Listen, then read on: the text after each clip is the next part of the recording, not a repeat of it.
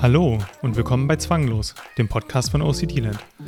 Heute habe ich zum zweiten Mal Elke Azbodin zu Gast. Elke arbeitet als Wissenschaftlerin und Ex-In-Genesungsbegleiterin in Basel und war selbst 20 Jahre lang von zunehmend stärker werdenden Kontaminations- und Waschzwängen betroffen. Und auch wenn Elke Waschzwänge hatte, Zwang ist Zwang und das meiste aus unserem Gespräch kann problemlos auch auf andere Zwänge übertragen werden. Beispielsweise gehen wir auch auf die Frage ein, wieso Zwangsgedanken und unangenehme Gefühle mit dem Start der Expositionstherapie erst einmal zunehmen. Und das ist sicherlich für jeden interessant. Zu Beginn unseres Gesprächs erzählt Elke von der Tagesklinik und ihrer Wiedereingliederung in die Arbeit. Später erklärt sie aber auch im Detail, wie sie in ihrer ambulanten Therapie Exposition gemacht hat und wie sie gelernt hat, unangenehme Gefühle und Gedanken zu tolerieren und wie sie Zwangsrituale, Vermeidungen, Sicherheitsverhalten und Mini-Rituale erkannt und aufgegeben hat und durch ihren Therapieerfolg heute wieder ein freies und selbstbestimmtes Leben führt. Mein Name ist Martin Niebuhr und ich bin der Gründer von OCD Land. Los geht's. Hi Elke, vielen Dank, dass du wieder im Podcast bist. Hallo Martin, ja schön. Ja, wir hatten ja letztes Mal aufgehört mit deiner Erfahrung in der Tagesklinik und wie deine ersten Expositionen losgingen. Wollen wir einfach an der Stelle weitermachen? Ja, ja. So eine ähm, Therapie- und, und äh, Genesungsreise oder Recovery-Reise, wie man ja neudeutsch sagt, das ist ja was, äh, was sich über längere Zeit hinzieht. Und ebenso die Tagesklinikerfahrung von mir auch. Was ich ähm, gerne noch erwähnen möchte, weil es wirklich wichtig ist und ich könnte mir vorstellen, dass das auch einige interessiert, ist, ähm, dass in der Tagesklinik, und so ist das auch bei uns ähm, in meinem Peer-Job auf der stationären ähm, Abteilung, dass ähm, Angehörigengespräche angeboten werden. Und äh, ich habe das äh, in Anspruch genommen. Ich fand das richtig, richtig schön. Ähm, ich habe ja auch erwähnt gehabt, dass meine Familie, insbesondere mein Mann, die Kinder, Kinder waren da schon ausgezogen, als ich in die Klinik kam, sehr stark einbezogen gewesen ist in die Zwangsstörung. Und so haben wir ein Angehörigengespräch äh, geführt, wo mein Mann kommen durfte. Mein Therapeut war anwesend und die Be Bezugspflege und ich. Ja, und ähm, da ging es vor allem darum, dass äh, mein Mann von den Fachpersonen aufgeklärt wurde, was ist das überhaupt für eine Erkrankung, die ich habe, ähm, ähm, wie funktioniert das, ja, auch mit den Ritualen, mit den, ähm, ähm, mit den Zwangsgedanken und dann das, was ich dann mache, was mein Mann ja auch gesehen hat, die Rituale und wie verstärkt sich das. Und besonders wichtig war eben diese Psychoedukation für meinen Mann, dass er mir keine Rückversicherung mehr gibt, falls ich ihn noch fragen sollte und auch äh, nicht bei den Zwangsritualen mehr mithilft. Also wenn möglich mir die Türen nicht mehr aufmacht, nicht für mich putzt, äh, nicht für mich die Drecksarbeit macht, ähm, aber das alles eben auf eine Art und Weise, die ähm, wertschätzend und liebevoll ist und die auch ganz deutlich macht, ähm, mein Mann und ich und der Therapeut, wir arbeiten hier zusammen als Team und versuchen, die Zwangsstörung, die ja nicht ich bin, ähm, immer kleiner zu bekommen. Ja, und was ich, ähm, was auch ganz wichtig ist, um auch den Erwartungsdruck bei unseren Hörern ein bisschen rauszunehmen, das funktioniert natürlich alles nicht von heute auf morgen. Ja, das ist mhm. ein langer Prozess. Mein Mann und ich, wir haben da auch länger für gebraucht. Ähm, wir sind auch aus dem ersten Urlaub nach Austritt aus der Tagesklinik sind wir frühzeitig abgereist, weil es so anstrengend gewesen ist, ähm, dieses Üben miteinander, dass wir einfach aus dem Urlaub zurückgefahren sind nach Hause und dann dort natürlich weitergemacht haben. Ne? Mein mhm. Mann war ja sehr stark auch mit betroffen. Der hat dann auch, ähm, ähm, ihm wurde das auch ähm, es wurde validiert. Das heißt, ähm, der Therapeut hat das auch ihm gesagt, wie stark er auch selber gelitten hat, mein Mann. Und der hat dann auch therapeutische Hilfe in Anspruch genommen, was ich eine sehr gute Idee bin. Und da sollte meiner Meinung nach keiner Hemmungen haben oder zu stolz sein. Hilfe anzunehmen ist eine Stärke auch bei Angehörigen. Und die haben es verdient, die haben sehr stark mitgelitten. Und wir sollten, mein Mann sollte nicht als Co-Therapeut mit mir arbeiten. Wir waren ja zu sehr verbandelt äh, gewesen in diese Zwangsstörung, sondern ähm, das macht man häufig wohl bei Kindern. Bei mir wäre das sicher auch nicht gut gegangen, sondern wir sollten uns mehr darauf fokussieren, miteinander zu reden, über unsere Gefühle und schöne Dinge miteinander zu machen. Und äh, schöne Dinge ähm, kann man ja auch kombinieren mit Expositionsübungen. Und ich habe dafür dann einen Ausdruck gefunden, den ich ganz passend finde und bis heute verwende: Expo and Fun. Ja, ähm, wir haben also zusammen Unternehmungen gemacht. Wir sind ausgegangen äh, in Cafés, Restaurants. Ich habe da das WC benutzt, so wie ich das jetzt dann neu gelernt hatte, mit Händewaschen, allem drum und dran, bin rausgegangen. Er hat auf mich gewartet und dann habe ich mit den Klohänden, natürlich gewaschene Klohänden, aber für meine Zwangsstörung war das immer noch Klohand, ähm, einen Keks angefasst und den Keks gegessen. Das war, und in dieser netten Atmosphäre war das eine Expositionsübung für mich und gleichzeitig hatte ich unheimlich Spaß, fühlte mich motiviert, weil es war ja eigentlich eine Übung im Leben. Ne? Und wir sind auch zusammen tanzen gegangen. Ähm, das waren alles so Sachen, die Expositionen waren für mich, für ihn wieder mehr Freiheit bedeuteten, mehr Lebensfreiheit, weil er war ja auch sehr eingeschränkt werden, konnte gar nicht mehr ausgehen und ähm, gleichzeitig also Übung und Spaß. Und ähm, wir haben auch angefangen, zusammen zu einem Trialog zu gehen. Das ist eine sehr schöne Sache. Ähm, da sind Angehörige ähm, die betroffenen Fachpersonen treffen sich meistens so alle vier Wochen und man redet über allgemeine Themen ähm, bei psychischen Krisen, wie man rauskommt, wie man sich hilft, äh, Stigma, Anti-Stigma-Arbeit, ist eine schöne Sache. Also Trialog ist, kann ich nur empfehlen für für Betroffene und Angehörige, für jeden. Ähm, und es kommt auch noch ein bisschen, was wichtig ist, ähm, dass man natürlich merkt, ähm, mit den Rückversicherungen ist nämlich nicht, ist nicht so einfach. Viele Angehörigen merken das gar nicht so richtig, wenn die Betroffenen nach Rückversicherung fragen. Die, die Fragen sind ja nicht so offen, ja, mhm. oftmals, sondern sehr subtil. Ich äh, meine Erfahrung ist und mein, was mir besonders geholfen hat, ähm, ich habe sehr schnell selber aufgehört, nach Rückversicherung zu fragen. Mein Mann hätte mir nämlich wahrscheinlich sehr viel Rückversicherung gegeben. Der ist nämlich gerne so ein bisschen belehrend. Das ist ähm, und weiß es auch gerne irgendwie besser. Ähm, und ich glaube, da wäre er oft in die Rückversicherung reingerutscht, hätte ich ihn gefragt. Und so habe ich, ähm, habe ich versucht, ihn gar nicht mehr zu fragen danach. Was wäre denn so eine subtilere Form der Rückversicherung gewesen? Eine subtilere wo vielleicht der wäre, Angehörige das gar nicht gemerkt hätte, dass ja, das auch eine Rückversicherung ist. Und das überkommt mich jetzt immer noch, also dass ich frage nicht, aber ich spüre den Drang. Mhm. Ich möchte Dinge, die mich, die ich, die mich triggern, die ich sehe gerade, möchte ich gern mit ihm besprechen. Ja, mhm. so fachlich. mhm.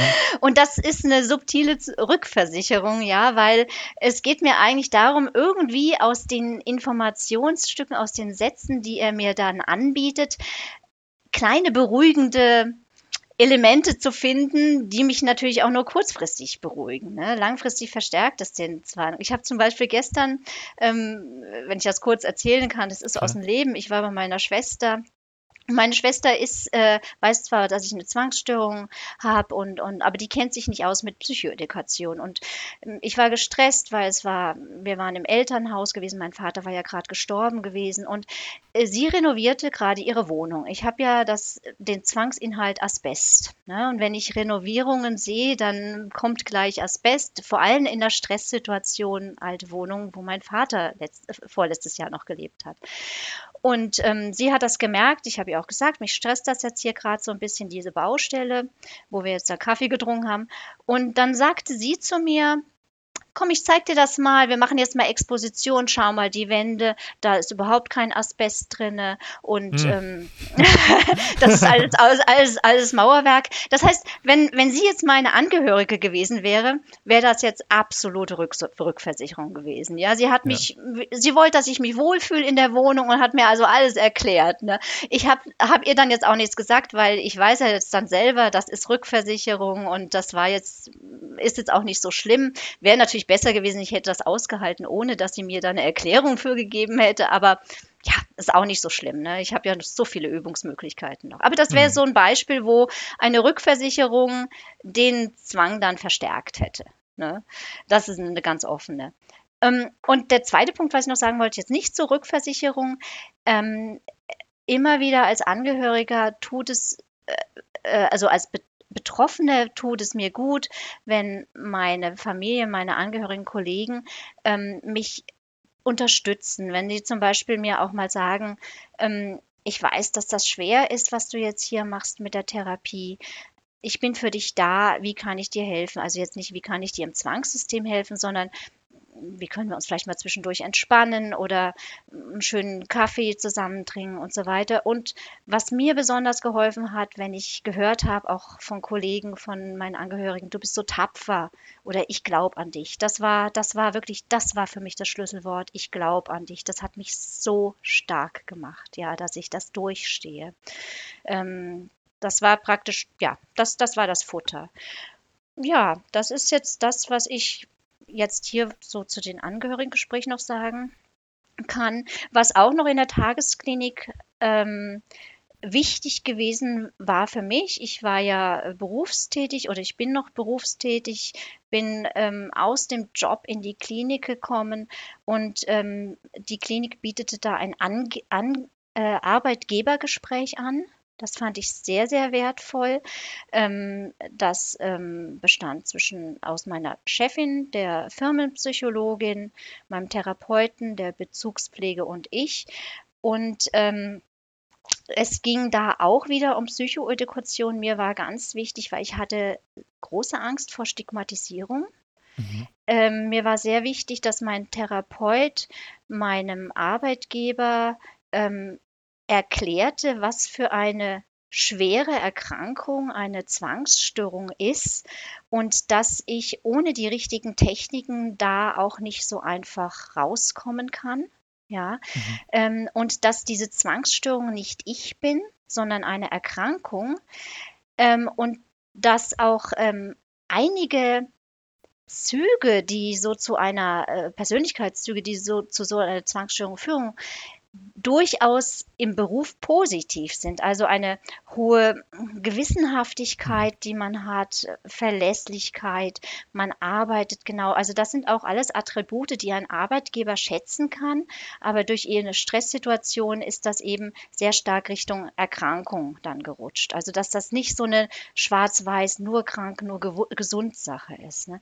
Ähm, was mir dann geholfen hat äh, auch, war, dass ich die Möglichkeit hatte, wieder eingegliedert zu werden ins Berufsleben. Ich hatte da auch schon mal Fragen bekommen von Zuhörern. Wie hast du das denn gemacht mit den Expositionsübungen, ähm, während du wieder gearbeitet hast? Und genau das war der Punkt. Wir haben besprochen, dass ich erst 60 Prozent ein paar Monate wieder arbeite nach Austritt der, äh, der, aus der Tagesklinik, dann 80 Prozent und nach einem Jahr 100 Prozent. Das ist für mich sehr, sehr wichtig gewesen und ich bin auch sehr dankbar und glücklich darüber, dass ich überhaupt die Chance bekommen habe von meinem Arbeitgeber. Also der war sehr, sehr unterstützend oder ist sehr unterstützend. Ähm, denn diese Zeit, die ich dann nicht arbeiten musste im Job, habe ich für meine Expositionsübungen gebraucht. Es ist sehr, sehr harte Arbeit. Es braucht viel, viel Zeit und äh, man braucht äh, am Tag mehrere Stunden, um das auch zu machen, das, das abzuarbeiten, diese Expositionen. Ähm, bevor ich wieder in den Job gekommen bin, hatte ich ähm, schon die Möglichkeit, aus der Tagesklinik heraus vier Arbeitsversuche zu machen. Ich durfte, ich bin in die Firma gekommen und habe, ähm, weil die Firma war für mich auch ähm, in mein Zwangssystem eingebunden gewesen. Also die war, mhm. ähm, vermied ich. Das Büro, vor dem hatte ich Angst, fühlte ich mich kontaminiert und habe da viermal schon üben können, bevor ich wieder angefangen habe zu arbeiten. Das waren alles sehr, sehr unterstützende Maßnahmen und ähm, ich bin sehr, sehr dankbar für diese Chance. Und wir haben natürlich auch besprochen, wie in Zukunft, weil ein Zwang entsteht ja nicht aus dem Nichts, meistens durch Stress Umstände wie Work-Life-Balance anders äh, organisiert werden kann bei mir, ähm, früher nach Hause gehen, abends äh, auf die Gesundheit achten. Das sind sehr, sehr wichtige Sachen. Wir haben auch besprochen, ähm, was soll ich denn sagen, wenn ich wieder in die Firma komme? Was sage ich den Kollegen? Ich war ja in die Klinik gegangen und ähm, hatte gesagt, ich gehe in Urlaub. Ich hatte viel Urlaub übrig und ähm, ich wollte offen mit meiner Erkrankung umgehen, weil es mich auch entlastet. Dann kann ich, mhm. konnte ich auch, also es war eigentlich einfach meine Sache. Ich wollte das offen haben. Wir haben besprochen, was sage ich Ihnen und so ein bisschen hin und her überlegt in diesem äh, Gespräch mit dem Arbeitgeber und letztendlich habe ich mich dann entschlossen, ich sage, ich habe eine Zwangsstörung. Wir haben äh, am Anfang ein bisschen äh, Bedenken gehabt, das zu sagen, weil sehr viele Menschen überhaupt nicht wissen, was eine Zwangsstörung ist. Man hat ja dieses ähm, ja, so zwei, drei Sachen, die man immer so im Fernsehen sieht, das Übliche, aber nicht wirklich, wie viel Leiden das ist und dass man das nicht einfach so aufhören kann.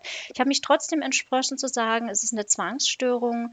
Ähm, und in dem Moment, ähm, wo ich da mit meinen Kollegen allen saß und das gesagt habe, begann eigentlich meine Anti-Stigma- Arbeit, die ich bis jetzt, bis, ja, bis heute auch fortführe und die mir sehr wichtig ist, offen äh, über so eine schwere Krankheit reden zu können. Und die Kollegen waren auch sehr dankbar und kamen dann auch auf mich wiederum zu und haben mir von ihren psychischen Erkrankungen oder was sie so kennen oder Belastungen erzählt. Also es hat sehr viel Nähe geschafft, diese Offenheit. Und der große Vorteil für mich war auch, dass ich dann mit den Kollegen, ich habe ihnen auch erklärt, keine Rückversicherung mehr geben und mir auch nicht mehr helfen im Zwangssystem. Und ich konnte dann Expo and Fun auch mit meinen Kollegen machen. Und ähm, die waren dann wie so Therapiekomplizen für mich geworden, die mhm. mich dann auch, auch äh, unterstützten und auch motivierten. Du, wir glauben an dich, ähm, schaffst das. Und ähm, ja, es hat ja auch funktioniert. Also ich bin ihnen sehr dankbar dafür. Also Wie haben denn deine Kollegen reagiert, als du dann Fortschritte gemacht hast? Weil du hattest ja in der letzten Podcast-Folge erwähnt, wie dich das auch ähm, sehr im beruflichen Alltag eingeschränkt hat. Und das haben ja deine Kollegen sicherlich dann auch gemerkt, hast du ja auch gesagt. Wie haben die reagiert, als du dann mit Exposition so viele Fortschritte erzielt hast? Also wir hatten eigentlich, äh, äh, das haben die ja so im Detail ähm, ähm, nicht gemerkt, weil äh, mhm. eine Zwangsstörung kann man sehr gut geheim halten.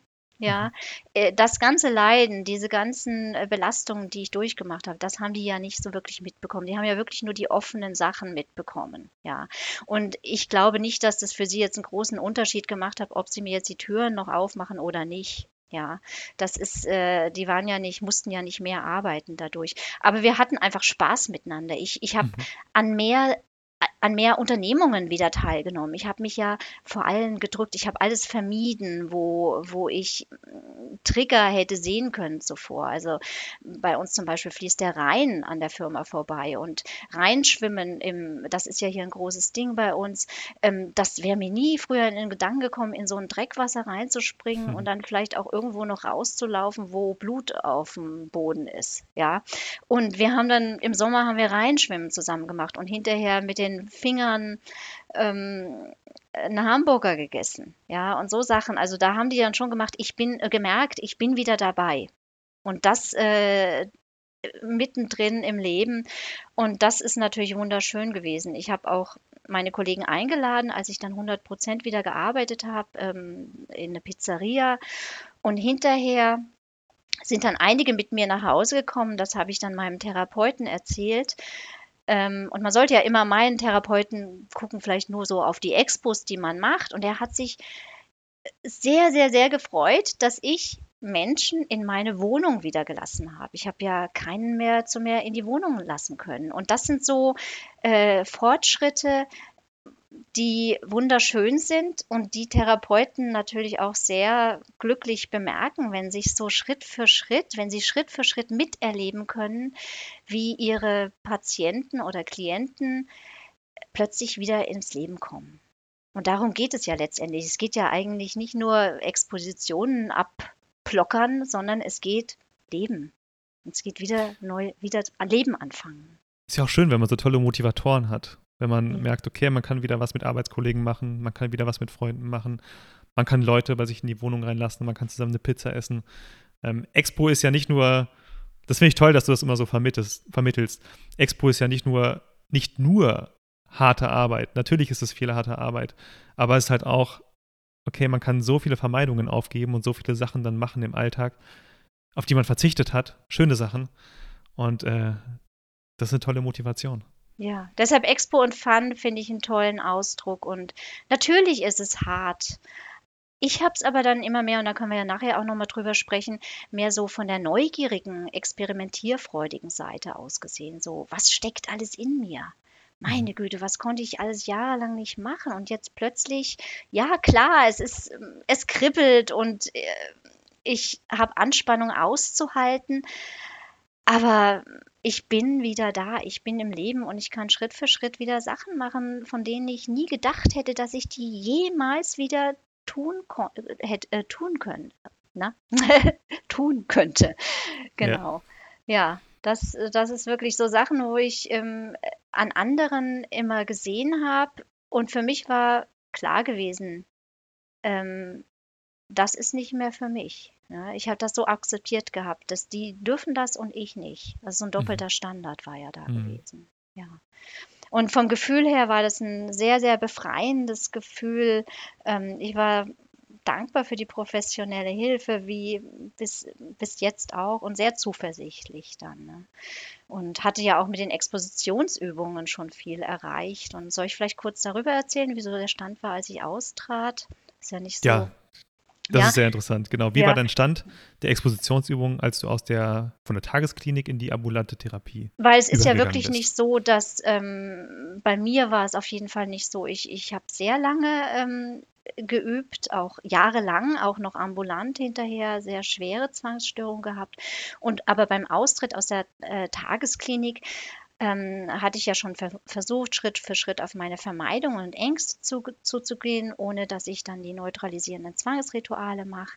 Ähm, insbesondere bei meinen Kontaminationsbefürchtungen, und das ist jetzt eben vielleicht für die Zuhörer besonders interessant, ähm, kam es darauf an, dass ich sehr viel durchmischt habe, innen, außen, oben, unten, sauber, dreckig. Also es, es sollte keine Grenzen mehr geben zwischen Draußenbereich und Drinnenbereich. Ja?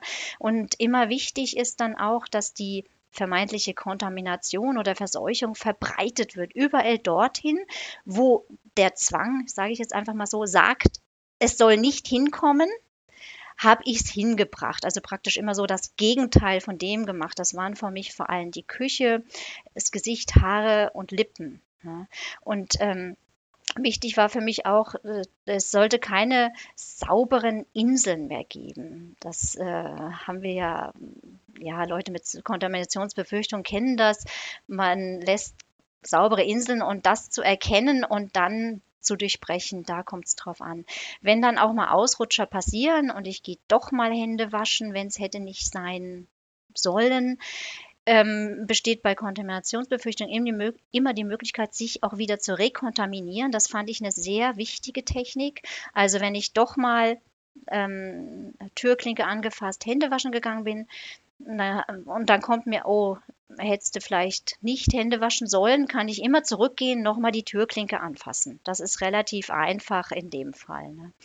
Ähm, also ich, mir war auch wichtig, oder, oder beziehungsweise ich wusste dann beim Austritt, dass ich meine Gefühle und Gedanken nicht beeinflussen kann, sehr wohl aber meine Reaktion darauf. Und das ist praktisch auch so ein richtiger Knackpunkt ähm, ähm, zu merken, ich bin nicht machtlos.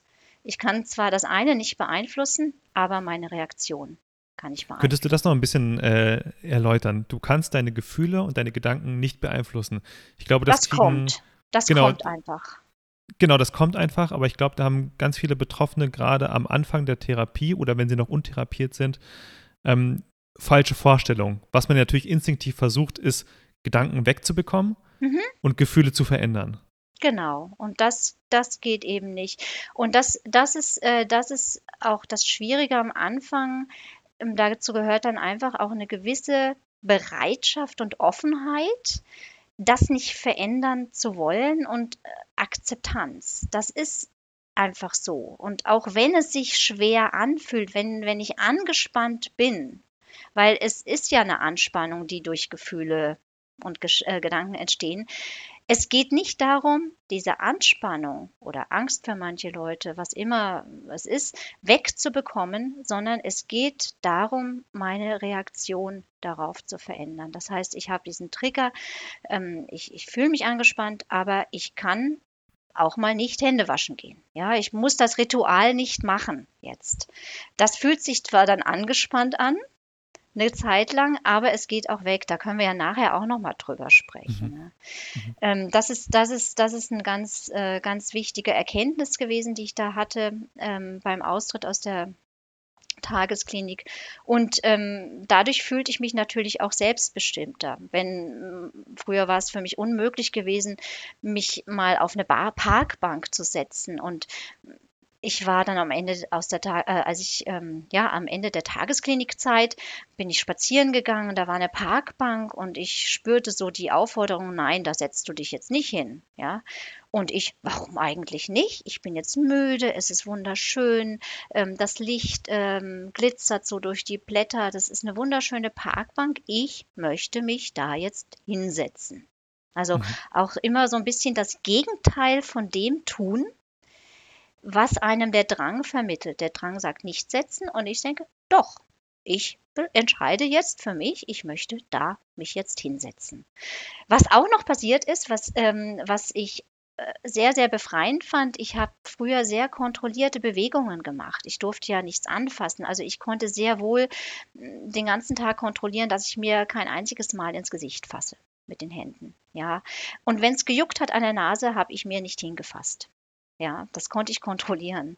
Ähm, und ich habe dann gemerkt, dass ähm, am Ende der Tagesklinikzeit ich flexibler geworden bin. Ja, mhm. ich habe wieder äh, spontane Bewegungen machen können, wo ich dann hinterher dachte, oh, jetzt hast du dir eben an die Nase gefasst. Eigentlich darf das gar nicht sein in der Zwangslogik, mhm. ja. Und du hast es einfach gemacht. Das ist, und daran haben wir dann auch schon gemerkt, es tut sich was. Ja, ich werde freier, ich, ich, ich denke nicht mehr über jede Bewegung nach, die ich mache. Und das ist ja sehr belastend, wenn man den ganzen Tag über seine Bewegungen kontrolliert. Das, das kostet viel Zeit, viel Energie. Und das ist dann einfach passiert. Ich kratze mir an der Nase. Ich habe auch nicht mehr geschwankt. Ähm, ich konnte an Wänden vorbeilaufen, ohne zu denken, dass ich anstoße.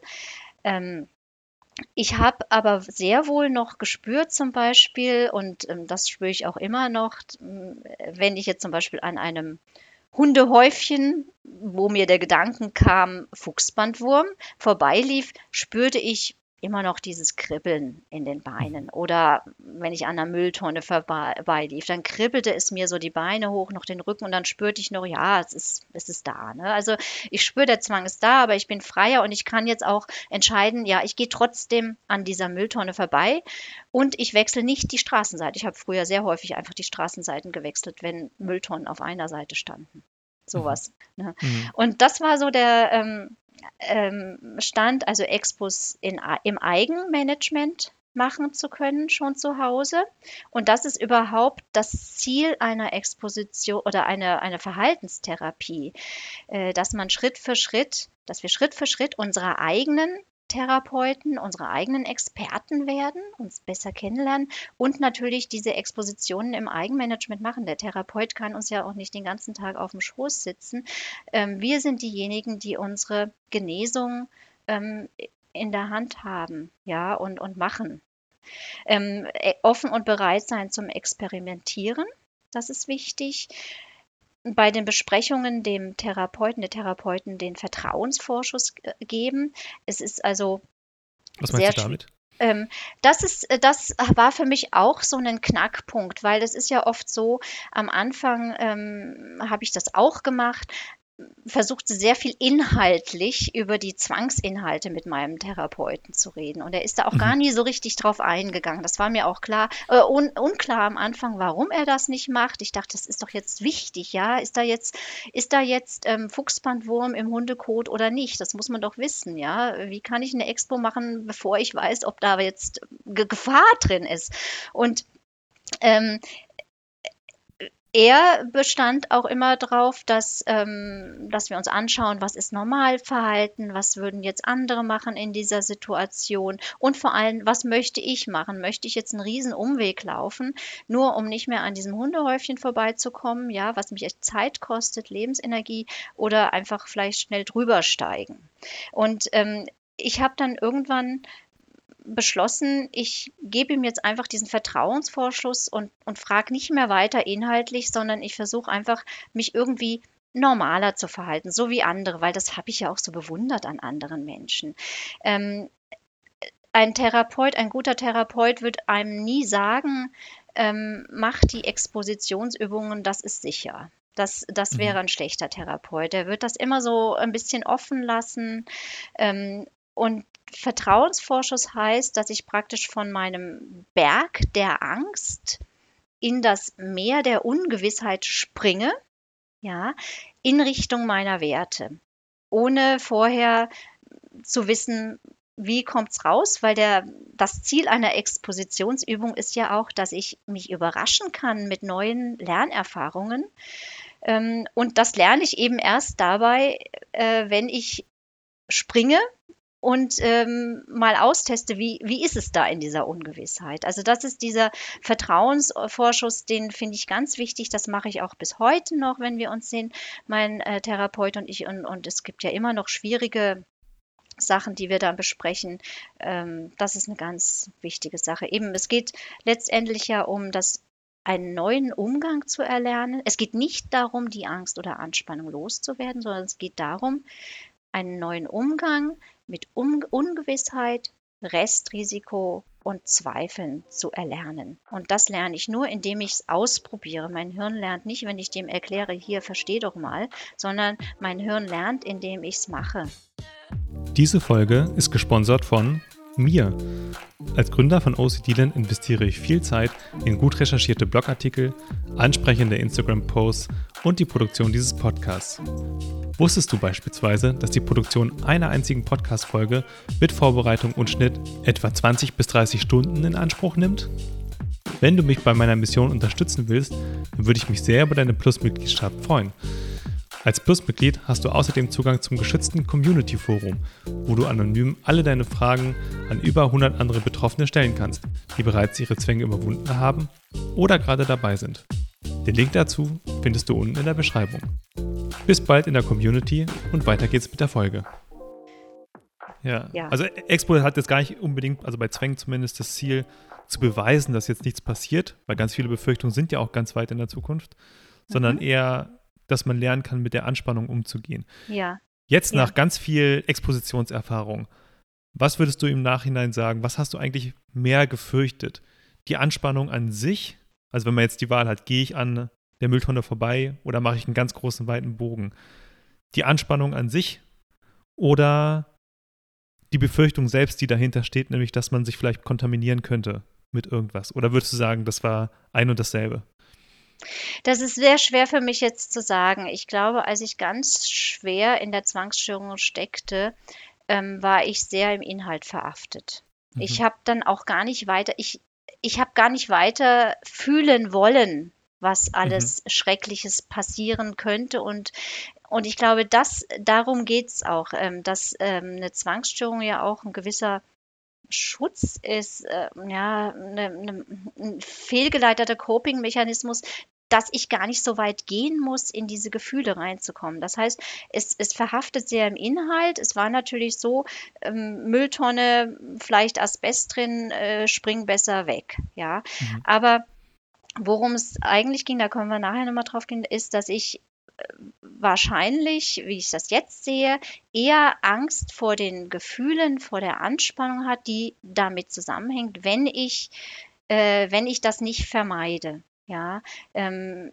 es ist, ähm, es geht bei Expositionstherapie nicht um den Inhalt, sondern vielmehr um den Umgang mit unseren Gefühlen. Die mhm. Gefühle sind zentral, das habe ich dann auch erst mit der Zeit ähm, gelernt, äh, dass ich ja auch Gefühle in Worte fassen kann und so weiter. Also das darum ging's. Ne? Und wenn ich vielleicht noch zum Austritt ähm, zwei wichtige Sachen ähm, sagen kann, die, die für mich so ein Aha-Moment waren. Eben, du sagtest gerade, manche, ähm, manche Befürchtungen treten in sehr ferner Zukunft ein. Das war aber auch bei mir der Fall. Ja, ich konnte mit einer Expositionsübung nicht beweisen in zwei Wochen, dass nichts passiert ist. Das ist, wäre schön gewesen. Meine Befürchtung war ja zum Beispiel Krebs in 30 Jahren. Mhm. Ja, ähm, da kann man so, auch wenn ich die Übung jetzt mache, ich, ich ähm, exponiere mich mit etwas, ähm, also jetzt mit zum Beispiel mit Fuchsbandwurm, was so eine krebsähnliche Veränderung äh, verursacht, ähm, wenn ich jetzt die, an, dieser, an diesem Hundehaufen vorbeilaufe, werde ich nicht in zwei Wochen merken, ob ich jetzt den Fuchsbandwurm habe oder nicht. Das ist etwas, das entsteht erst in 30 Jahren. Ähm, es, und ich habe das dann, äh, ich habe das am Ende der Tagesklinik mit einem ähm, Galgenhumor oder mit Humor sehen können. Und das war für mich eine sehr, sehr hilfreiche Methode. Ich habe zum Beispiel auf mal einen Grabstein äh, geschrieben für mich und habe darauf geschrieben, ähm, hier ruht Elke. Ihre Fuchsbandwurm-Expo ist dumm gelaufen und endete 30 Jahre später mit dem Tod. Bis dahin hatte sie aber noch ein glückliches, selbstbestimmtes, werteorientiertes Leben. Und darum geht es eigentlich auch wirklich zu akzeptieren, dass wir, ähm, dass das Leben ein Risiko ist, äh, dass das Leben ungewiss ist. Sehen wir jetzt ja auch während Corona, mhm. ähm, auch für Leute ohne Zwangsstörungen. Und ähm, dass wir ähm, den Moment im Hier und Jetzt leben und nicht ständig in der Anspannung und Angst was in der Zukunft sein kann oder was in der Vergangenheit äh, gewesen sein können. Ne? Also, und das gibt sehr viel Freiheit, auch wenn es schwer klingt am Anfang, ja. Das kann ich mir und, vorstellen, dass es für sehr viele Zuhörer gerade nach einer sehr großen Überwindung klingt und vielleicht auch ein bisschen abstoßend klingt, da seinen eigenen Grabstein zu malen. Ähm, aber bei Zwängen ist ja ganz oft die Therapie sehr kontraintuitiv, sehr entgegen dem, was man eigentlich erwarten würde.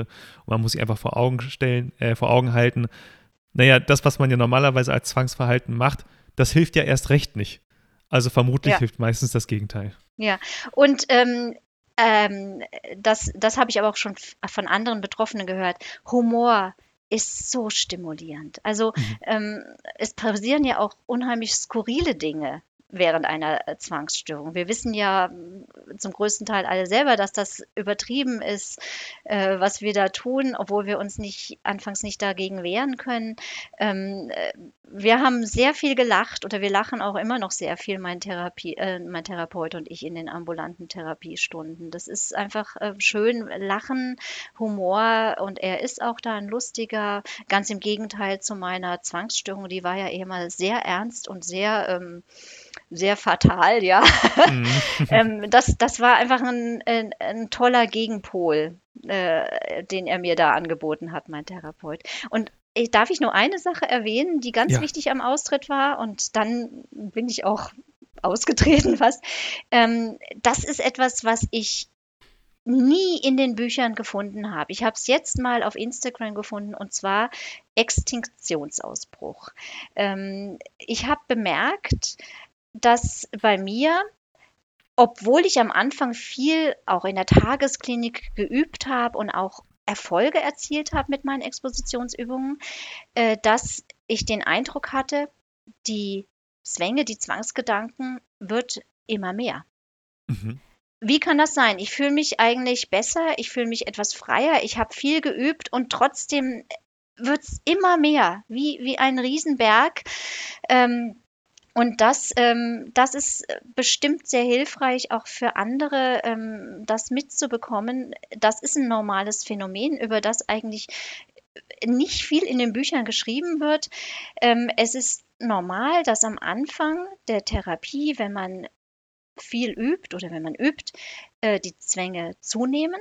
Ja, das kann damit zusammenhängen, dass ich ähm, angespannt bin, dass es ja auch stressig ist, so eine Expositionsübung. Es kann damit an, äh, zusammenhängen, dass mir jetzt erst so richtig auffällt, wie ausgeprägt meine Zwangsstörung eigentlich ist und dass ich hell äh, hellsichtiger bin oder äh, wachsamer bin, was ist jetzt alles schon Vermeidung? Ja, mir fallen viel mehr Sachen auf, die nicht normal sind, sondern eben Vermeidung auch oder Zwangsritual. Und das andere ist natürlich dieses äh, der äh, Extinktionsausbruch. Das heißt, wenn ich anfange, ein Verhalten zu löschen, mein Zwangsritual zu löschen, wehrt sich der der Zwangsstörung fast wieder gegen. Und ähm, die Zwänge nehmen erstmal zu. Mit die Zwänge ja. nehmen zu, meinst du, die Zwangsgedanken ja. nehmen zu und die Emotionen nehmen zu? Weil die ähm, Zwangshandlung, die reduzierst du ja. Genau, also mhm. die, die Gedanken, äh, die Gedanken oder, oder, oder was mir auffällt, was ich alles noch vermeide. Also ich habe das dann ja auch auf so einer To-Do-Liste aufgeschrieben, was ich gern wieder machen würde. Das, das nimmt wie zu und ähm, es kostet zwar ein bisschen Zeit, aber ich finde es jetzt ein schönes Beispiel. Man kann sich das so vorstellen wie wenn man mit seinem Kind an die Kasse geht und an der Kasse stehen ja oft Süßigkeiten und das Kind kriegt jedes Mal äh, ein Bonbon, wenn man mhm. da an der Kasse ist. Und irgendwann entscheidet man sich als Eltern, nee, ähm, das ist eigentlich ungesund, das Kind kriegt jetzt kein Bonbon mehr an der Kasse. Was macht das Kind? Das Kind wird mhm. sich versuchen, das Bonbon einzufordern, wenn wir an der Kasse stehen. Ich sage nein, das Kind fängt an zu nörgeln. Ja, ähm, das nächste Mal versucht sich das wieder das einzuholen. Es versucht es mit einer härteren Methode. Es schreit, es brüllt. Die Leute, die da anstehen, gucken auch schon. Ja, ich bleibe hart. Und wenn es ganz schlimm kommt, wirft sich das Kind vielleicht auf den Boden und strampelt mit den Beinen und kriegt trotzdem das Bonbon nicht. Wenn ich dann das ein paar Mal durchstehe und aushalte, dann wird das Kind irgendwann aufhören, nach diesem Bonbon zu fragen. Und auch so ist es äh, mit dem Zwang. Das ist praktisch dieses Aufbäumen beim Löschen eines Verhaltens, wo erstmal die Gedanken und so zunehmen. Also ich finde dieses Beispiel, da kann ich mir das immer gut vorstellen, wie das funktioniert. Und ich habe das eben auch nie äh, irgendwo anfangs lesen können. Ähm, das ist auch nicht, nicht so in den Selbsthilfebüchern beschrieben. Aber mhm. ähm, sehr hilfreich zu wissen und ich teile das auch mit den Patienten, die ich begleite auf Station bei uns. Ja, die sind auch immer sehr dankbar. Und auch ein sehr gutes Beispiel mit dem, mit dem Bonbon. So geht es ja bei ganz vielen psychischen Erkrankungen, dass ja, genau. ähm, wenn man dann irgendwas ändert oder selbst beim, bei jeder Änderung von bestimmten Verhalten, wenn man jetzt abnimmt, abnehmen möchte und dann weniger isst, fällt es am Anfang auch erstmal schwer, dann fällt es irgendwann leichter. Genau. Ähm, ja, und so war das. Genau, mhm. genau. Wie lange warst du jetzt eigentlich in der Tagesklinik? Und ich wie ist dann der Übergang in die ambulante Therapie ja. vonstatten gegangen? Ich war zwölf Wochen in der Tagesklinik mhm. und dann, äh, wie ich schon gesagt habe, ähm, äh, der Übergang ähm, war der direkt danach der Übergang in die ambulante Therapie, wo ich dann einmal in der Woche war. Ich bin auch bis jetzt noch in Begleitung meines Therapeuten, weniger äh, wegen ähm, der dem Abarbeiten von Expositionsübungen, sondern weil Therapie ja eine ganzheitliche ähm, Angelegenheit ist, wo sehr viele Aspekte im Leben berücksichtigt werden. Es ist eine schwere Zeit gerade. Mein Vater war ja krebskrank und Trauer und Umstrukturierung in der Firma. Und ähm, so bin ich sehr dankbar, dass er mich jetzt auch noch begleitet, auch durch die Corona-Pandemie, die mir jetzt vom Zwangsinhalt nicht besonders zu schaffen macht. Ja, mhm. ähm, das ist nicht mein Thema. Das, das, ähm, das ist ja so bei Zwängen, wo es, wo es einen nicht so inhaltlich berührt. Da kann man sich ja auch normal verhalten, ne? normal wie alle anderen jetzt halt. Ja. So In interessant zu hören. Du sagst, du hast, hast eine ganzheitliche Therapie. Ähm, oft kriegt die Verhaltenstherapie ja den Vorwurf, das ist nur Symptombekämpfung. Ähm, aber man, man fängt nicht an der Wurzel an, was man ja sowieso bei Zwangsstörungen auch nicht machen sollte. Ähm, aber du, du sagst auch, ist für das breite Spektrum. Ja, es ging angeguckt. um so, es ging, äh, es geht, ähm, natürlich haben wir in ambulanter Therapie ähm, sehr viel weiter ähm, Expositionsübungen als Lifestyle eingeübt. Da habe ich auch ein paar sehr wirkungsvolle Techniken oder, oder ja, ähm, ja, die ich teilen kann. Aber ja, gerne. Äh, ähm, es geht auch darum, jetzt erstmal nochmal das, es geht mhm. auch darum, dass ich mich äh, Schritt für Schritt selber mit Hilfe meines Therapeuten äh, kennenlerne, ja, meine Stresssituationen, ähm, ähm, wie ich mich auch besser abgrenzen kann, Nein sagen kann, welche Funktion meine Zwangsstörung hat und wie ich ähm, mit Rückfällen umgehen kann, dann zum Beispiel. Und eben, was so im Leben passiert. Ähm, soll ich vielleicht zuerst mal jetzt über die, ähm, wie wir die Expositionen weitergemacht haben? Ja, gerne. Erzählen, ja. ja? Ähm, für mich ist ambulante Therapie wunderschön. Ich, ähm, es ist für mich wie so eine eine Reise, die ich zusammen mit meinem Therapeuten machen kann und ähm, sehr, sehr viele schöne Dinge erlebe, natürlich auch durch viel Anspannung gebe, aber es ist eine vertrauensvolle, sehr anstrengende und wunderschöne Teamarbeit, äh, die ich nicht mehr missen möchte, weil ich habe so viel über mich ähm, lernen dürfen während dieser Zeit, so viel Freiheiten wiedererlangt. Das ist einfach, ähm, ja, es ist eine sehr schöne Zeit in meinem Leben. Ähm, es ging in der Therapie weiter darum, dass ich immer mehr Expositionen natürlich im Selbstmanagement mache. Ich habe schon vorher erwähnt, Expositionen, ähm, äh, also Expositionsübungen wirken am besten, wenn sie täglich gemacht werden und wenn wir ihnen Priorität geben können. Ich habe das beides gemacht. Ich hatte ja eine sehr schwere Zwangsstörung, war sehr eingeschränkt gewesen und habe auch täglich geübt. Ähm, da gibt es natürlich auch ähm, ja, da gibt natürlich auch äh, ähm, Sachen, die das hemmen können. Also Perfektionismus ist dann zum Beispiel nicht sehr nicht gut und auch ähm, äh, ist es gut, sich auch Pausen zu gönnen. Ja. Aber es ging darum, letztendlich Exposers Lifestyle einzuüben. Ich hatte eine To-Do-Liste zusammengestellt, die immer weiter wuchs oder ein paar Sachen fielen dann immer weg, was ich alles wieder machen möchte, was ich nicht mehr vermeiden möchte. Und wir haben ähm, geguckt, entsprechend dem, was gerade in meinem Leben so los ist und was meinen Werten entspricht, was ich davon machen wollte. Das ist auch schon ein Aspekt von der, vom inhibitorischen Lernen, dass man nicht unbedingt nach Hierarchie vorgeht. Ja, sonst bekommt das Gehirn auch den Eindruck, oh, ich fange jetzt mit so einer mittelschweren Übung an und da oben ist die eine, die ist so unerreichbar hoch, das werde ich nie schaffen, so ungefähr, sondern es geht darum, einfach ähm, ungeordnet von dieser Liste Übungen runterzuholen, äh, Übungen zu machen, wie sie gerade so im Leben anfallen. So haben wir das dann auch gemacht. Und ähm, wichtig waren ein paar Aspekte. Ähm, ich habe versucht, immer den bereits erreichten Standard beizuhalten. Also wenn ich einmal Türen öffnen konnte mit der bloßen Hand, ähm, ich, ähm, bin ich nicht hinterher wieder hin und habe wieder angefangen mit Papiertüchern, mit Hilfsmitteln die Türen zu öffnen, sondern äh, wirklich diesen Standard versucht beizubehalten. Ja?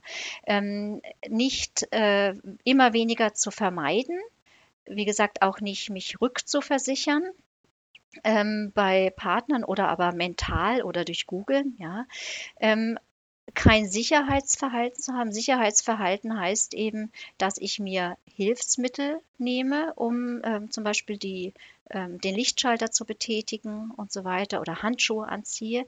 Und dann gibt es auch noch sowas, das heißt Sicherheitssignale die auch mhm. nicht mehr verwenden. Sicherheit, Was ist das? Das ich auch zum ersten Mal. Ja, Sicherheitssignale sind zum Beispiel ähm, Gegenstände, die ich mir mitnehme, ja, ähm, die mich sicherer fühlen lassen, ohne äh, und ich muss die noch nicht mal benutzen. Also wenn ah, ich zum Beispiel mhm.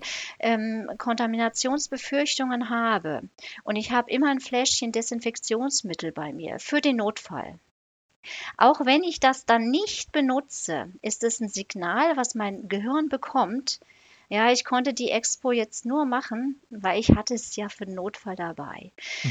Ähm, anderes Hilfsmittel wäre zum Beispiel das Handy immer mitnehmen. Wenn man jetzt Angst hat, man kriegt einen Herzinfarkt, ja, ähm, und äh, für den Notfall habe ich ja das Handy dabei und kann mir Hilfe holen. Ja, das ist auch ein Sicherheitssignal.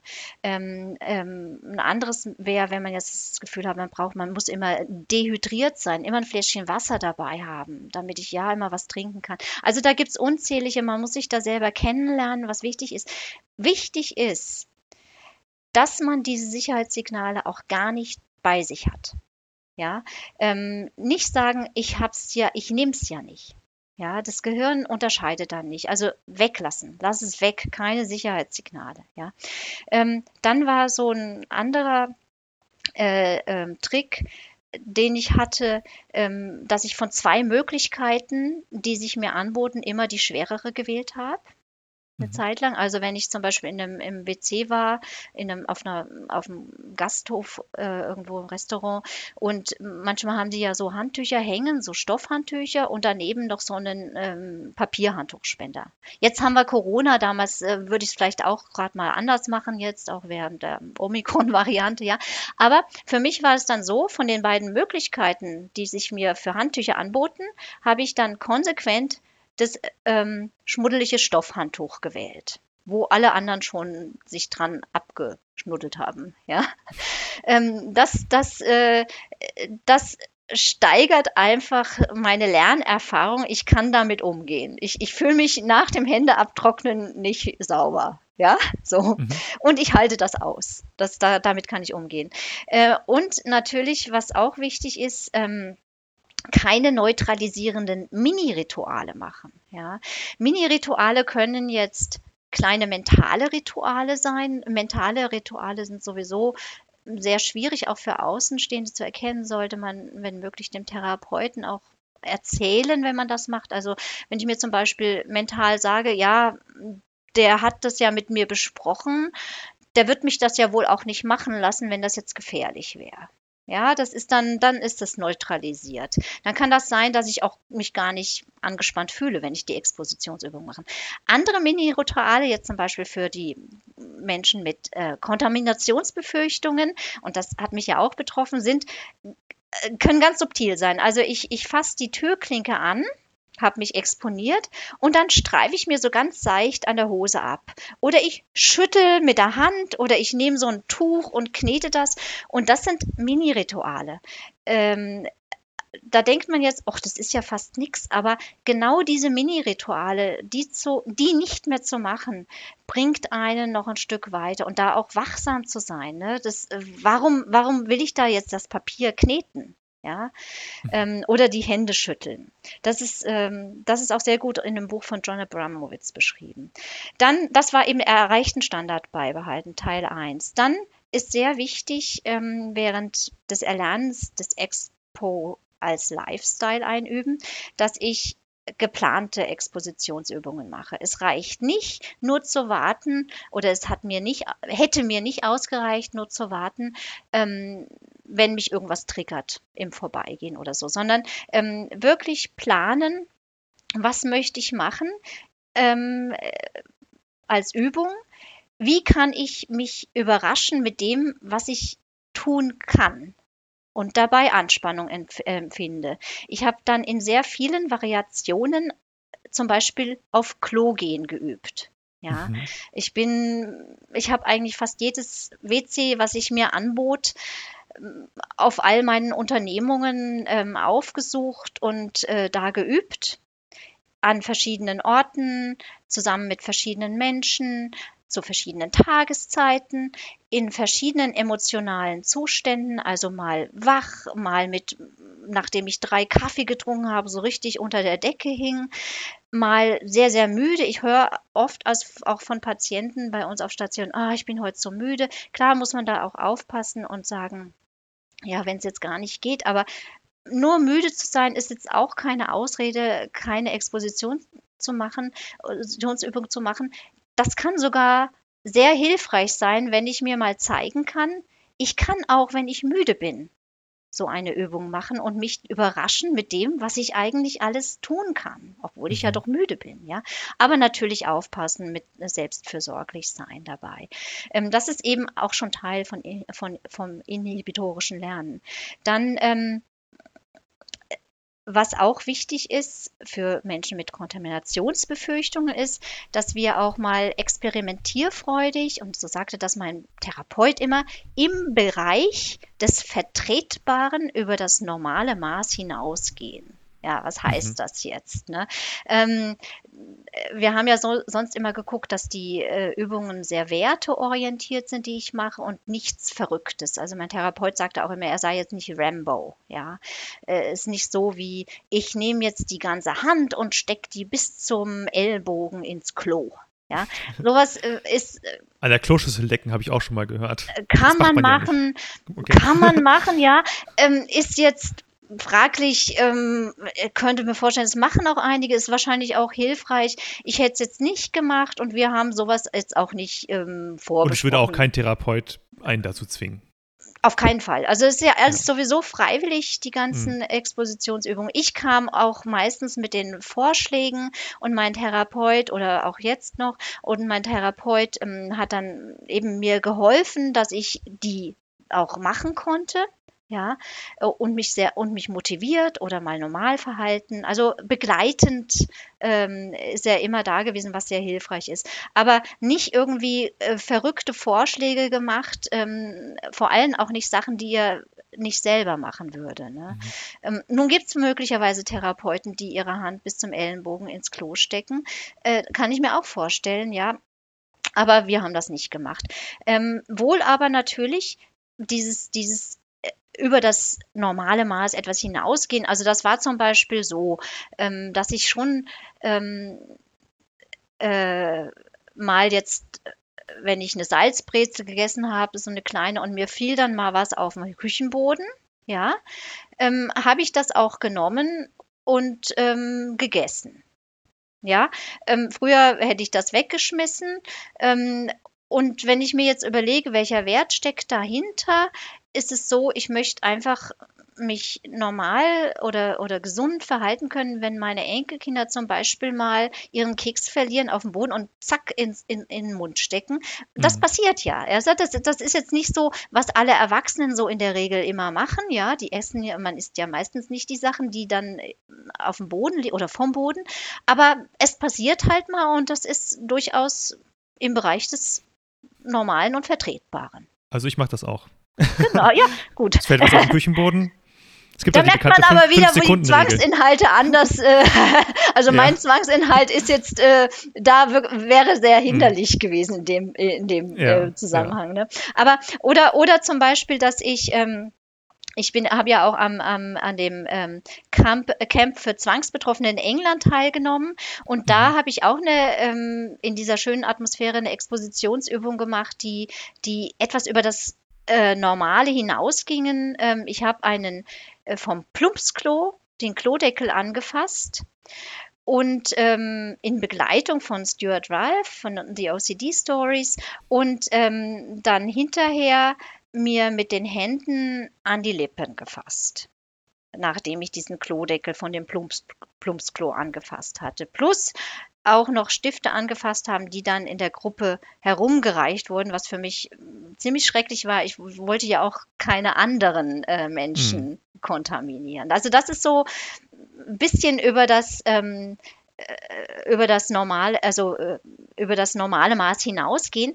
Diese Übungen, gerade für Menschen mit Kontaminationsbefürchtungen, können sehr wirkungsvoll sein. Also ich habe mhm. wirklich gemerkt, wie nach meinem Aufenthalt in diesem OCD-Camp in England, 2018 war das, nach dieser Übung, wie viele Übungen, die ich mir noch auf meine Liste geschrieben hat, hatte im Zusammenhang mit WCs, nicht mehr notwendig gewesen sind, weil ich ähm, in dieser einen Übung über das Maß hinausgegangen bin und ähm, dann praktisch die anderen Übungen, nicht, ja, die, ja, die hatten, waren weg.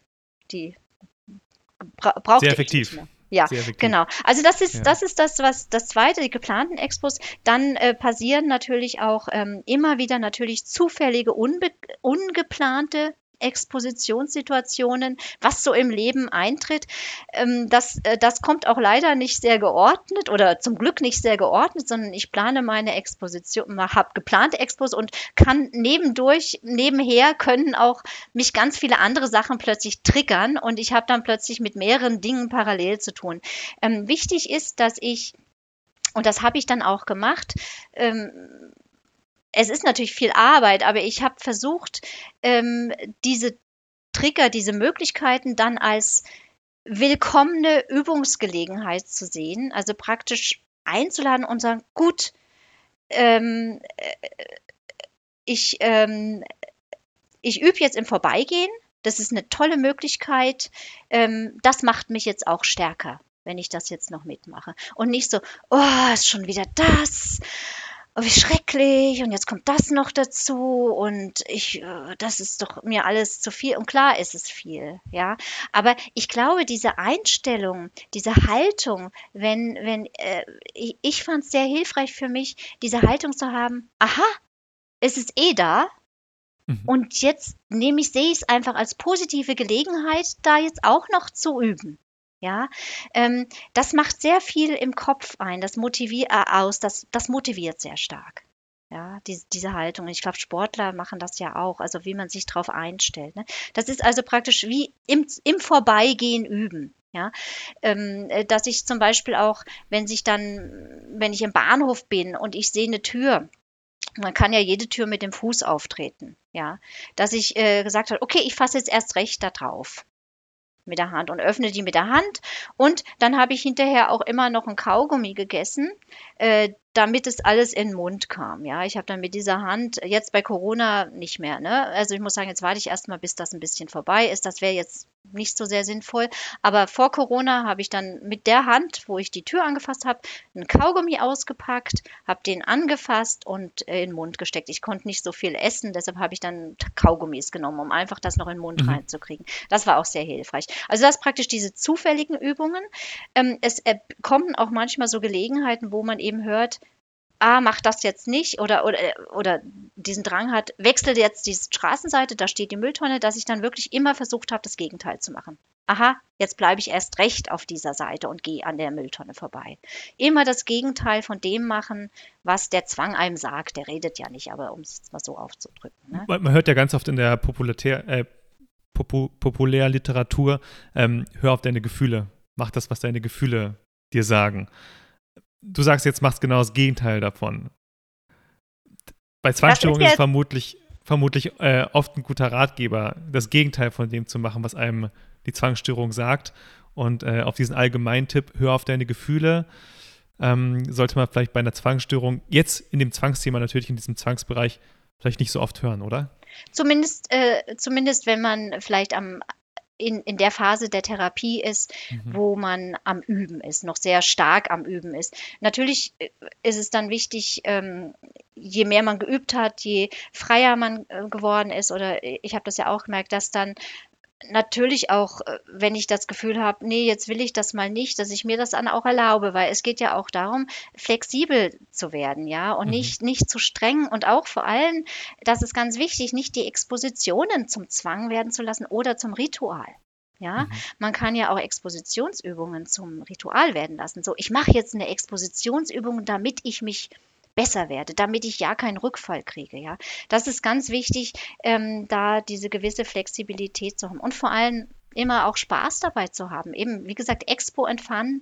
Spielerisch und neugierig sein und auch mit Anspannung das tun, was mir wichtig ist im Leben. Das, das finde ich eine ganz wichtige Sache. Ne? Was mich dabei motiviert hat, eben dieses, diese Übungen dann äh, auch immer zu machen während der ambulanten Therapie und auch jetzt noch, wenn wir das besprechen, sind immer meine Werte und Ziele vor Augen haben. Mich hat es dann sehr motiviert, dass ich ja auch eine Arbeit als Ex-In Peer-Genesungsbegleiterin habe und ich möchte ja auch mhm. authentisch sein. Ich kann ja auch nicht Patienten begleiten und ihnen sagen, hier, jetzt ähm, konfrontiert mal euch mit den Ängsten und ich selber äh, schütte mir Desinfektionsmittel über die Hand, nachdem ich den Stift angefasst habe. Ja, also das, das wäre jetzt nicht wirklich authentisch und würde mir selber auch gar nicht helfen. Dann ähm, ich konnte mir auch immer vor meinem inneren Auge vorstellen, wie mir eine Expositionsübung gelingt. Ich glaube, das ist eine sehr wertvolle Technik, die ja auch Sportler anwenden, mhm. ne, wenn vor einem Spiel. Ähm, ich finde das schöpft, also für mich hat das sehr viel Kraft mir hat das sehr viel Kraft gegeben, diese Vorstellung, wie mir das gelingt. Und ähm, dann gelang es mir auch. Ne? Ähm, dann hatte ich, ähm, habe ich Tagebuch geschrieben ähm, das finde ich eine sehr hilfreiche ähm, Methode, motiviert zu bleiben und auch ähm, ein bisschen ähm, ich kann dann immer wieder nachlesen, was mir schon gelungen ist, welche Gedanken, Gefühle mir gekommen sind. Und über einen längeren Zeitraum sehe ich auch, welche enormen Schritte ich gemacht habe oder wie viel Arbeit das ist. Wenn ich da jetzt so meine Tagebücher anschaue, denke ich, meine Güte, das war viel Arbeit und es hat sich so gelohnt. Du bist so frei geworden und es war auch eine schöne Erfahrung, die, die ich da machen konnte. Ich habe ähm, und das rate ich jetzt auch niemanden, der ähm, Kontrollzwänge hat. Ja, ähm, ich habe keine Kontrollzwänge, deshalb ich habe mir eine Fototrophäensammlung angelegt. Also ich habe zum Beispiel Fotos von Klos gemacht, jede Menge auf meinem Handy, weil ich so stolz war, dass ich äh, das machen konnte oder Fotos, wie ich in einem Restaurant sitze und einen Keks anfasse. Also ich habe eine riesige Fototrophäensammlung und diese Bilder, ähm, die vermitteln mir auch sehr viele Emotionen, die ich nachempfinden kann, retrospektiv, wie ich mich damals gefühlt habe, als ich diese Expositionsübungen gemacht hatte und sie mir gelangen ist, äh, gelungen ist. Ja, also ich kann mich durch diese Tagebucheinträge und die Fotos erinnern an frühere Expo-Erfolge. Das heißt, wenn ich mal irgendwo drin stecke in einer schweren Übung, was ja auch im Leben immer wieder mal eintreten kann, eine, eine Stresssituation und man übt mal wieder zwei, drei Tage, kann ich mir diese Bilder hervorrufen und sagen, okay, du hast das damals geschafft, dann kannst du das auch jetzt schaffen. Ja, das ist mhm. ähm, sehr, sehr hilfreich. Die Tagebucheinträge habe ich wöchentlich mit meinem Therapeuten geteilt. Ich habe hab die ihm geschickt. Ähm, wir haben ja einmal die Woche Therapiestunde gehabt und die Übungen habe ich ja dann alleine gemacht zu Hause. Dadurch, dass ich ihm meine Tagebucheinträge über die Woche, also während der Woche schicken konnte, habe ich mich auch unter der Woche von ihm begleitet gefühlt. Ähm, das war für mich sehr wichtig. Auch die Tatsache, dass ich ihn einmal in der Woche sehen durfte und mit ihm vor und nach besprechen konnte, auch was so im Leben hat, hat mich, hat mich ähm, dazu motiviert, dran zu bleiben und nicht locker zu machen, lassen. Es ist nämlich sehr schwierig und man könnte sich ja auch fragen, ja, Elke, du hast ja du hast es ja jetzt verstanden, wie du es machen solltest. Wofür brauchst du eigentlich dann den Therapeuten?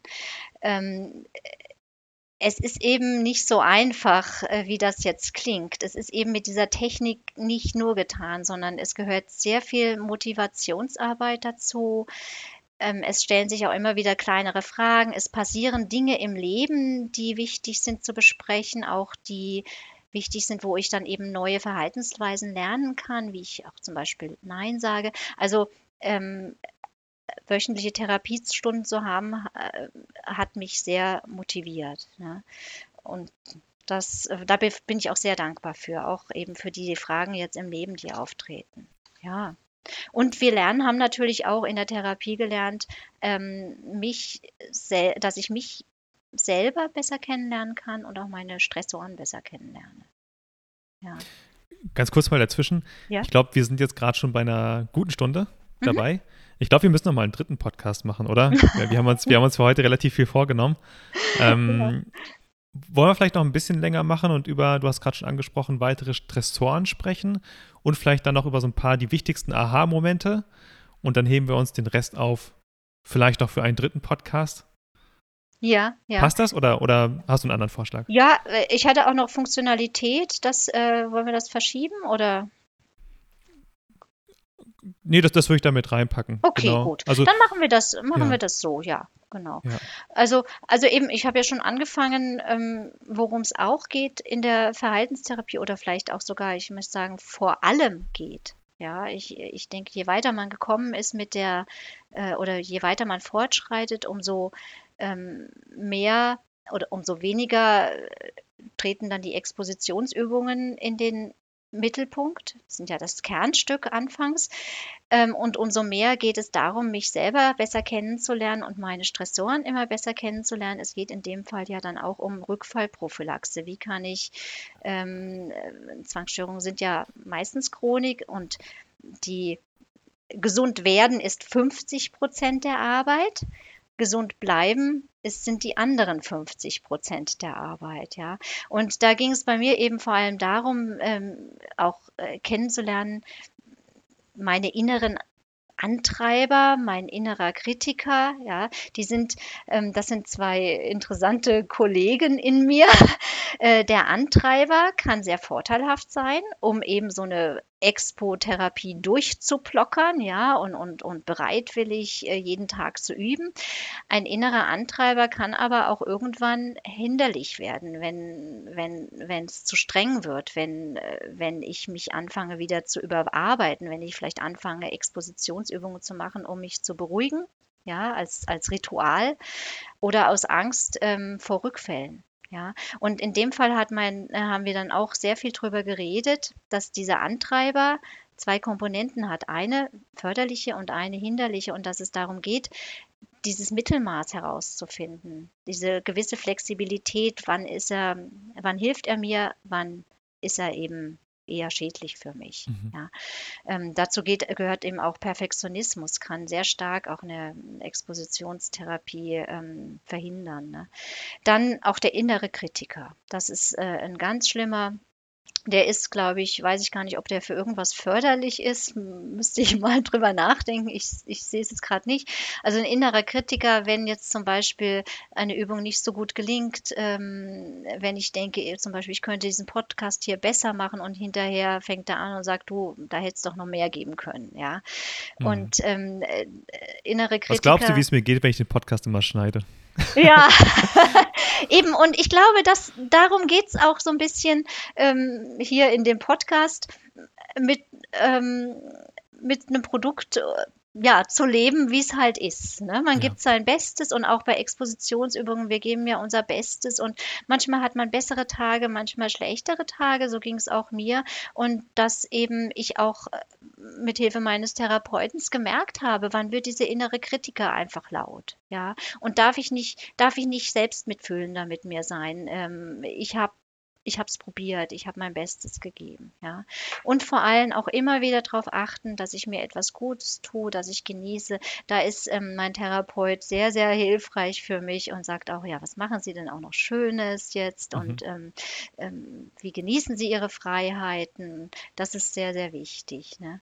Ähm, und wir haben zusammen eben auch daran gearbeitet oder daran versucht herauszufinden, welche Funktion die Zwangsstörung für mich hatte, weil so eine Zwangsstörung ist ja ein fehlgeleiteter Coping-Mechanismus, die bietet sich da an, um um mir eigentlich äh, zunächst einmal im Leben zu helfen und dann wird es eben zu viel, zu viel der Hilfe, die, die mich vereinnimmt.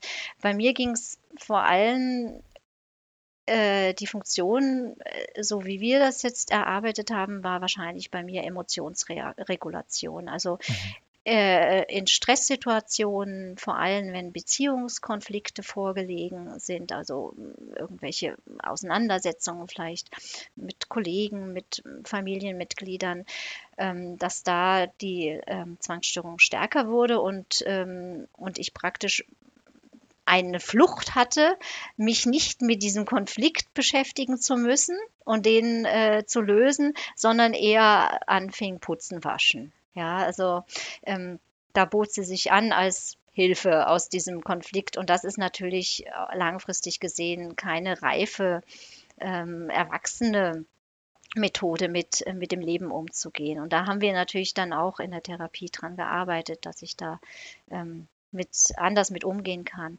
Äh, Krebssituation meines, äh, Krebserkrankung meines Vaters und der Tod war schwierig. Corona natürlich äh, hat mich auch gestresst, Umstrukturierungen im, im, im Job. Also ähm, es geht eben bei, bei die Funktion zu kennen, hilft mir, auch meine Stressoren dann zu erkennen, was stresst mich und in welchen und helle zu, hell zu sein, in welchen Situationen müsste, muss ich äh, oder darf ich mehr wachs, wachsamer sein, damit ich bemerke, wenn die Zwangsstörung wieder stärker werden könnte. Und ähm, wie, wie, hab, wie merke ich inzwischen, wenn die Zwangssymptomatik zurückkommen will? Ich spüre vor allem einen stärkeren Drang zum Vermeiden. Ja, also mhm. ich äh, habe mich ja sehr exponiert äh, mit allen möglichen Konfrontationsübungen. Und wenn ich dann so plötzlich merke, so, ja, da fasst du jetzt mal nicht an oder hm, da gehst jetzt mal nicht hin oder ja, so Sachen. Wenn das jetzt einmal passiert, ja, das kann doch normal sein. Wenn das mehr passiert und ich bin da inzwischen auch äh, helle, ja, ähm, dann denke ich, hm, Jetzt machst du am besten mal das Gegenteil wieder, weil das könnte sein, dass das Richtung Vermeidung geht. Ähm, ich merke es wirklich als allererstes an Vermeidungen, die wieder mhm. stärker würden. Dann merke ich auch dieses Kribbeln, ähm, ich würde sagen, diese körperliche Anspannung, wenn ich an etwas, was kontaminiert erscheint, vorbeigehe oder sehe, höre, bekomme ich dieses Kribbeln in den Beinen und im Rücken. Da merke ich auch, oh, das das spannt mich jetzt an. Ja, da, da darf ich jetzt wachsam sein, dass ich nicht äh, irgendein Ritual mache. Und das kann ich ja beeinflussen. Ähm, was anderes, was ähm, viele wahrscheinlich kennen, ist, ähm, wenn ich gestresst bin, fange ich an, mehr zu grübeln. Das mhm. ist äh, sehr äh, belastend und ähm, ich finde es auch schwer, weil ähm, ich persönlich finde es einfacher, eine Zwangshandlung nicht auszuführen, als grübeln Mhm. aufzuhören. Das ist sehr schwierig. Da habe ich auch noch nicht so richtig die beste Methode gefunden. Oft ist es so, wenn ich dann einfach, wenn ich versuche, während ich grübele sozusagen das zu tun, was mir wichtig ist. Und die Gedanken kommen immer wieder, dieses Grübeln und dass ich sage, aha, da seid ihr wieder. Und ich mache trotzdem das weiter, was ich tun wollte. Das, das finde ich dann in dem Fall am hilfreichsten. Und ich merke es auch an, an Schlaflosigkeit, wenn, wenn Zwänge wieder mehr kommen werden, äh, Mhm. wollen. Ne? Also das sind die Sachen. Und wie beuge ich jetzt Rückfällen vor? Eben, ähm, ich, ich versuche es eben, meine Reaktion zu verändern und das Gegenteil von dem zu machen, was eigentlich dieser Drang ist.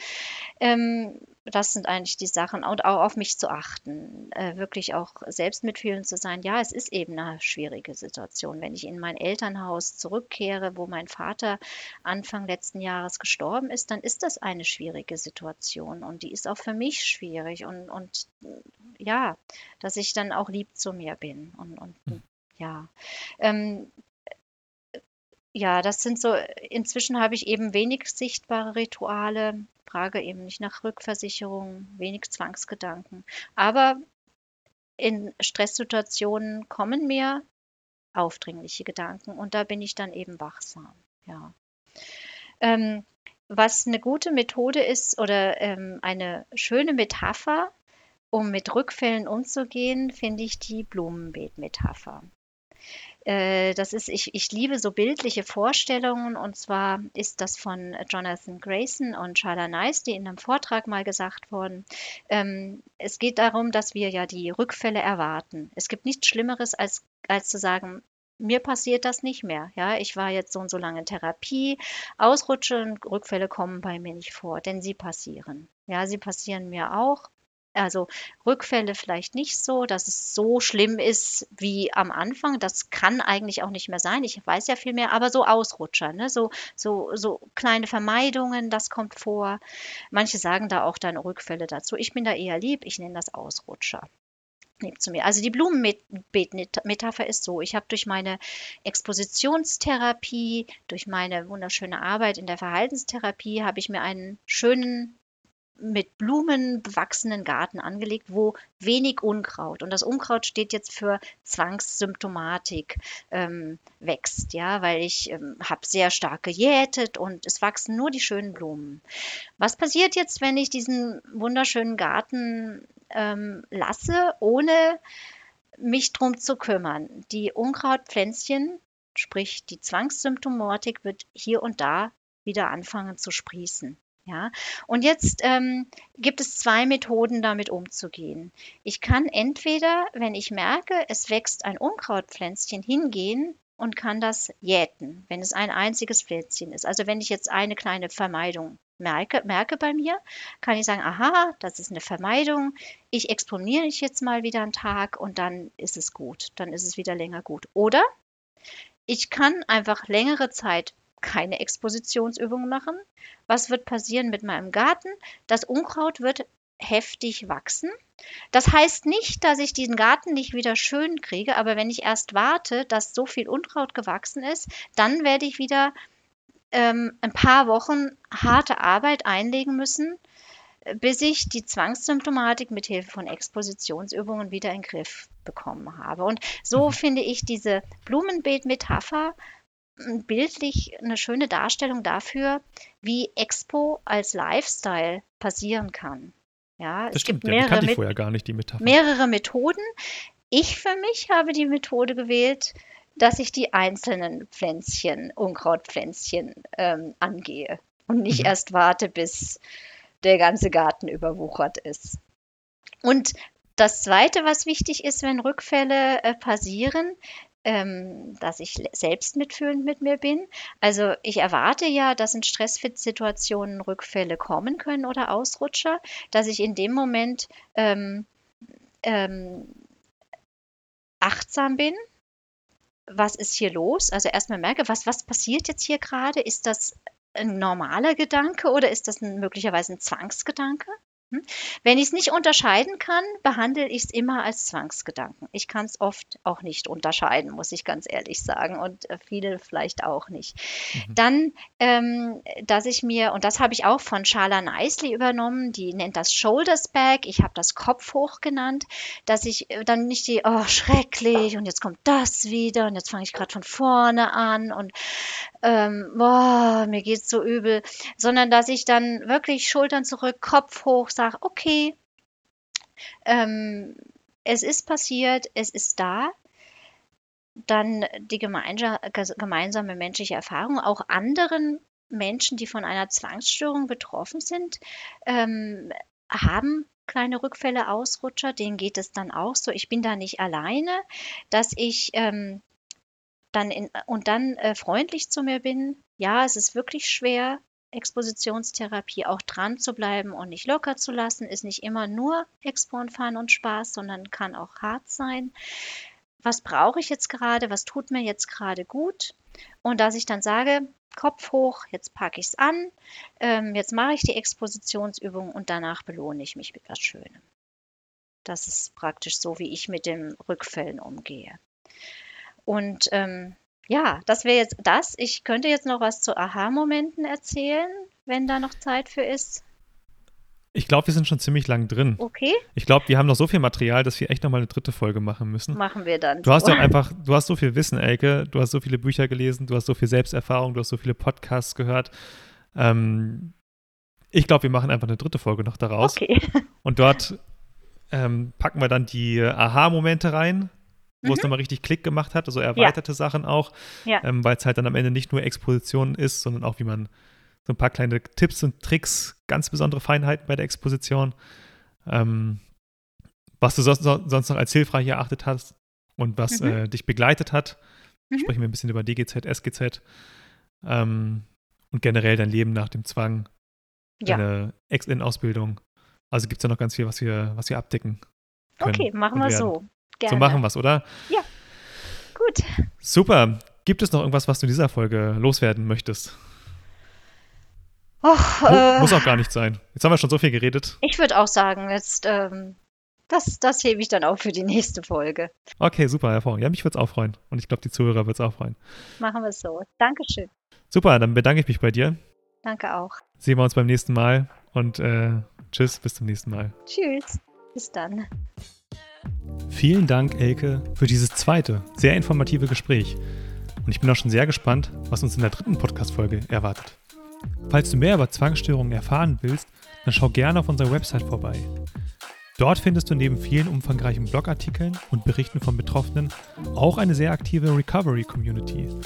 Wenn du also brennende Fragen oder Interesse an einem Austausch mit anderen Betroffenen hast, dann fühle dich herzlichst eingeladen, ein Teil unserer Recovery-Community zu werden. Bitte bedenke, dass weder unser Podcast noch eines unserer sonstigen Angebote ein Ersatz für eine psychotherapeutische oder ärztliche Behandlung ist. Falls du unter einer psychischen Erkrankung leidest, suche bitte einen Arzt oder Psychotherapeuten auf. Bis zur nächsten Folge.